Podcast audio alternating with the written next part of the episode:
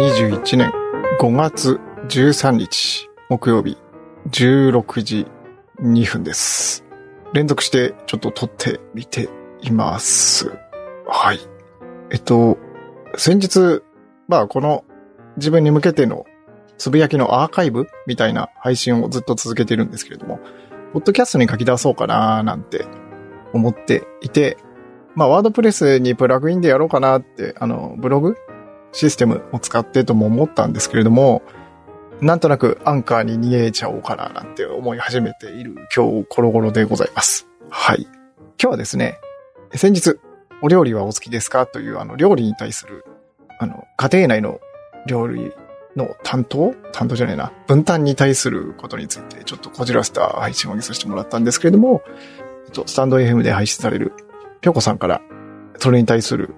配信をいただきまして、で、まして、さらにチャンネルのご紹介までしていただいて、非常にありがとうございますという感じでございました。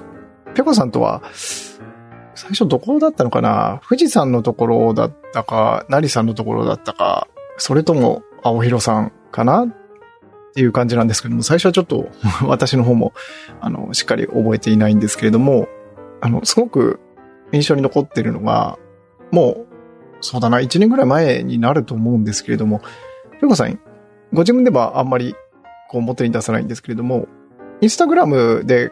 たくさんフォロワーを持っていらっしゃる方で、その家庭のことに対して配信されていて、そこにすごく、あの、共感されたり、あの、見ている方が多いっていう方で、で、配信に対する考え方がすごいなと思って、あの、たくさんの数を、フォロワーさんをお持ちなんですけれども、その数じゃなくて、やっぱり、その人、人間同士っていう視点を忘れずに配信したいよねっていう趣旨のことを、あの、一貫しておっしゃっていて、あの、そこは本当にそうだなと思って、あの、ものすごく共感して、えーそれも今もっていう感じなんですけれども、えー至る感じでございます。で、えそれともう一つは、ご自身が楽しめるように配信したいっていうのも大事にされていて、で、今はスタンド FM が すごく楽しいっておっしゃってて、スタンド FM に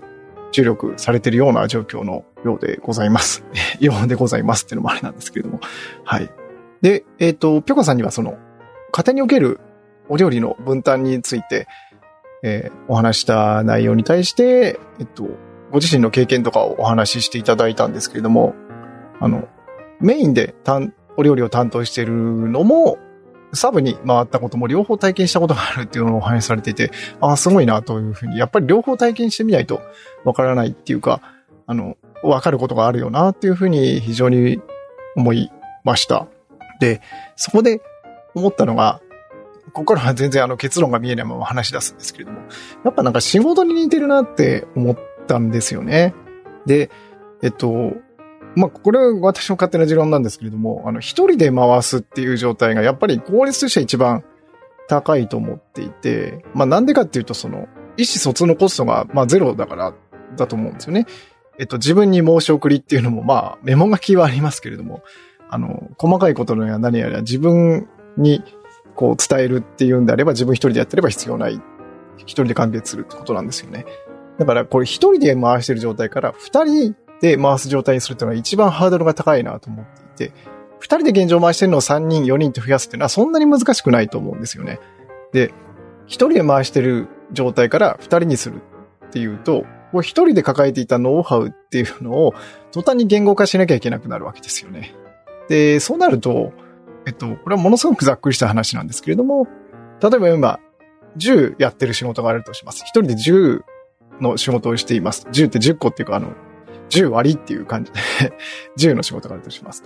で、これを今度2人でやりますって言った時に、じゃあ、1人が10やる。もう1人が10やる。20になりますかっていうと、まあ、これはならないだろうって、まあ、誰もが思いますよね。あの、その間に、その、打ち合わせとか、教えたりとか、教えられたりとか、その、コミュニケーションの、に割く割合が絶対2人でやったら出てくるはずなんですよね。だから今10やってる仕事の、例えば2をコミュニケーションに割きます。そうすると、8仕事に当てて2コミュニケーションに取ります。そうすると、これも話をすごい単純にすると、相手方も同じく8シムとしてにコミュニケーションを取ります。そうすると、コミュニケーションに割いてるのは20%ってことになりますよね。そうすると相手も20%。そうすると8割の仕事します。相手も8割。そうすると足すと16なんですよね。だからこれってなんかすごくないかなって思うんですよ。案外、2割コミュニケーションに割いただけなのに、効率としては1.6倍にしかなってないわけですよ。2人増えてんのに。で、これが よくあるのが、その、これがどんどんどんどんコミュニケーションに割くのが3、4、5ってなって、5になると55でもう100にしかなるんですよね。さらに6になってしまうと、実動で動けるのは4、4、そうすると8。そうすると1人でやるよりも減っちゃうわけなんですよね。仕事量っていうのは。そうすると、これが、いわゆる、あの、一人でやった方が早い病の状態だと思っているんですよね。なんで、この、一人で回してるっていう状態って、いろんなことを省略できると思うんですよね。一人でやってるから。そうすると、二人でやると、そのコミュニケーションのロスをいかに減らしていくかっていうところが、すごく、これ仕事においてもやっぱりもう皆さん体験していると思うんですけど、一番難しいところだと思うんですよね。そしてましてや夫婦だと近しいだけに、なんていうのかな、この、なーなーになるというか、あの、甘えてしまう部分とか、で、さらに、あの、食事を作るっていうと、本当に、なんていうのかな。近しいな、なんていうのかな、この、価値の中でも、こう、自分が出やすいっていうか、この素の部分に近いもののような気がするんですよね。なんかそこにおいて、あの、やっぱりコミュニケーションのいかに効率的に取っていくかっていうのが大事になってくるのかなと、まあ感じましたと。結局、まあ結論出ないですね、これね。はい。まあ、そんなことを思ったっていう次第でございます。で、個人的にはその、コミュニケーションに取る時間これを、こう、とりあえずどっちかのような気がするんですよね。その、まあいいや、これ長くなりそうなんで、また、あの、話したくなったら話そうかなと思います。はい。まあ結局結論出ませんが、まあこんなところで、次回の配信まで、さようなら。